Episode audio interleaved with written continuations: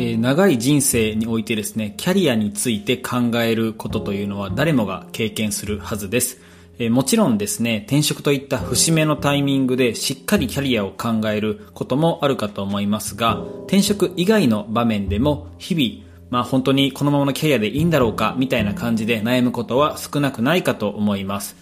そこで気をつけたいのはですね、なんとなくキャリアを考えるというのは結構難しいことということですね。えー、キャリアを考えるための具体的なアクションがない中で、えー、なんとなく考えてしまいがちです。えー、そこでですね、具体的なアクションの一つとして、えー、非常にいい方法だと私が考えているのが、今日のテーマの職務経歴書を毎年書くということです。で、これですね、決してこう転職の勧めとかでは全くないですので、えー、そんな風にご理解いただけると嬉しいです。で、最初に質問なんですけれども、あなたは職務経歴書を書いたことがあるでしょうか？まあ、転職経験がある方はその時に書いているかもしれません。では、転職経験がある方は、最後に職務経歴書を書いたの更新したのはいつでしょうか？まあ、もしかしたら転職してから一度も書いていないという方も少なくないかもしれませんね。で、職務経歴書なんですけれども、まあ、これまでの業務経験と仕事で活かせるスキルを確認する書類、えー、なんですけれども、まあ、もちろんこう転職するときに、えー、書いて使うものです。えー、なんですけれども、転職するときだけに使うには非常にもったいないツールだなと私は考えています。で、一番いいのはですね、転職するかしないかに関わらず、毎年書くというのが良い使い方だと思っています。で、私もですね、転職して丸4年になるんですけれども、毎年書くようにしています。ということで、今日は、職務経歴書を毎年書くことのメリットですね。え過去と未来それぞれ2つの観点があると思いますので、その2つのメリットについてお話しします。まず1つ目、過去の観点ですが、これまで自分がやってきた仕事、スキルを経年変化で捉えることができる、そんなメリットがあります。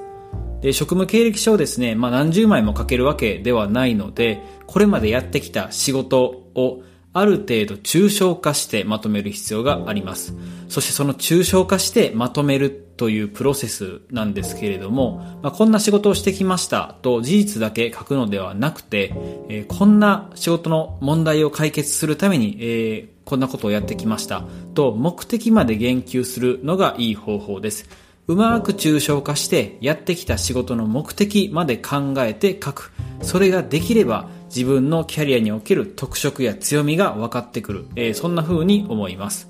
えー、そしてですね、毎年職務経歴書を書くことによって、特にこの直近1年間でどんな変化があったかというのがすぐにわかります。直近1年でいいチャレンジをしている方は、はっきりと職務経歴書に変化が現れますし、一方でそうでなければ、1年前と何も変わってないじゃないかと、えー、そんな風に気がつくことができます。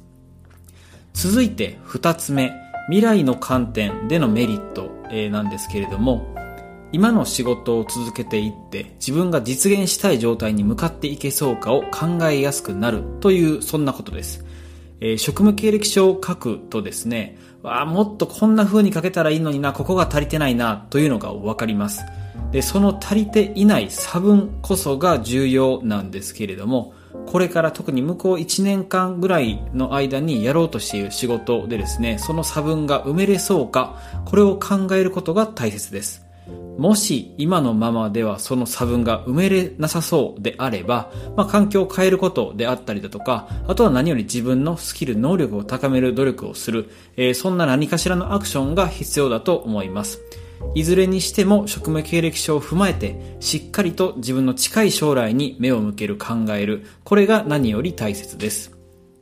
えー、ということで、2つの職務経歴書を毎年書くメリットをお伝えしました。一つ目が過去の観点で、これまで自分がやってきた仕事スキルを経年変化で捉えることができる。二つ目、未来の観点で、今の仕事で自分が実現したい状態に向かっていけそうか、これを考えやすくなるという話です。えー、いかがでしたでしょうか？え、職務経歴書ですね、一つだけこう、まあ、デメリットというか大変なところがあるんですけれども、それは真面目に書こうとすると結構時間も労力もかかることですね。まあでももちろん必要な、労力だというふうに思いますが、もしあなたが腰を据えて書く時間が今はないなということであれば、ぜひ年末年始とかのですね、まとまった時間を取れるところに、えー、まあ今のうちから職務経歴書を各更新すると、えー、カレンダーに、スケジュールを入れておいていただけるといいんじゃないかなと、えー、そんな風に思います。え、決して転職のためではなくて、自分自身のキャリアを客観的にしっかりと考えるために職務経歴書をうまく使っていきましょう。それでは今回はここまでです。本日も素敵な一日をお過ごしください。